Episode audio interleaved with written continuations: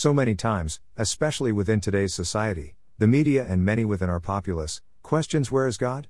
When something terrible happens, especially when it involves the death of children. And it doesn't stop there, as a nation we have walked away from God and yet in some kind of twisted thinking, we somehow expect to still be under His divine protection. How could God allow this to happen to us? How could God allow this to happen to me? In Deuteronomy chapter 28, we see the blessings that God promises to those who follow in His ways, and we also see the curses that lay in wait for those who chose to go their own ways. Of course, in Deuteronomy we are looking at Israel, but the same general principles of blessing and curses is still applicable for any nation or any individual. Here is a link that goes over the details. If you have the time, check it out. Trust me, it's worth a refresher. I've come to picture or understand the reasoning that God uses in the blessings and the curses in the following manner. Picture that you have a son or daughter that is relatively young and needs your protection and guidance. Picture that you allow your child to play outside in the fenced yard but you have instructed them not to go outside the yard. I know this is simplistic but bear with me. You have instructed your relatively young son or daughter not to go outside of the yard because, as a wise and cautious parent, you know the limited ability the child has to make sound judgments, and you are also aware of what dangers lay outside of the yard. But what happens if the child chooses to disregard your parental guidance and opens the closed gate and ventures into the nearby woods and gets lost? What happens if the child can't find their way home and gets hungry and cold? What happens if the child is not dressed for the cool or cold nights and succumbs to the elements? Does that mean that the parent who gave the warning to the child doesn't love the child? Does that mean that the parent who gave the warning to the child wants to see the child get lost and get hungry and cold? Does that mean that the parent who gave the warning to the child wants to see the child succumb to the elements?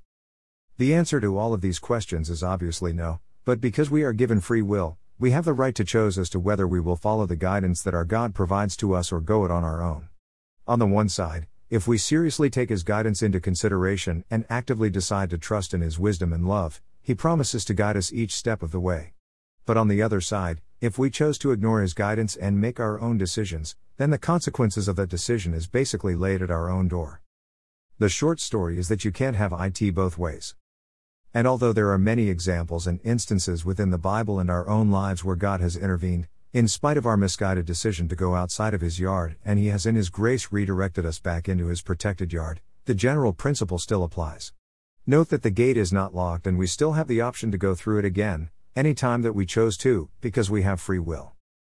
I know that there will be some who say my analogy breaks down because we are basically dealing with innocent children, and I agree, but in essence, we all are children, regardless of our actual age, because what we think we know and what we actually know are seldom one and the same.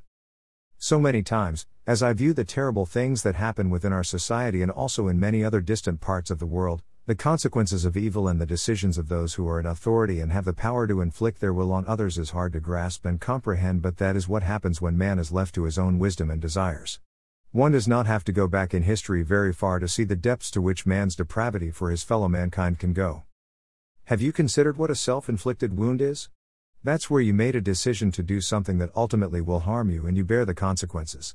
It could be something as simple as staying out in the hot sun too long with no protection for your skin. You can, of course, get sunburned. That's a self inflicted wound. We have enacted many laws within our society that produce self inflicted wounds. Why do we then stand up when something bad happens and say to God, Where were you? Does it not sound reasonable that God could also say to us, Where were you? I recall the car bumper stickers that used to be more prevalent on cars many years ago. One of my favorites was Feel Distant from God? Who moved? If you are a student of the Bible, you know that God always spells out the pros and the cons beforehand. You also know that God always gives a warning, and you also know that God always offers forgiveness and mercy if we turn from our wayward ways.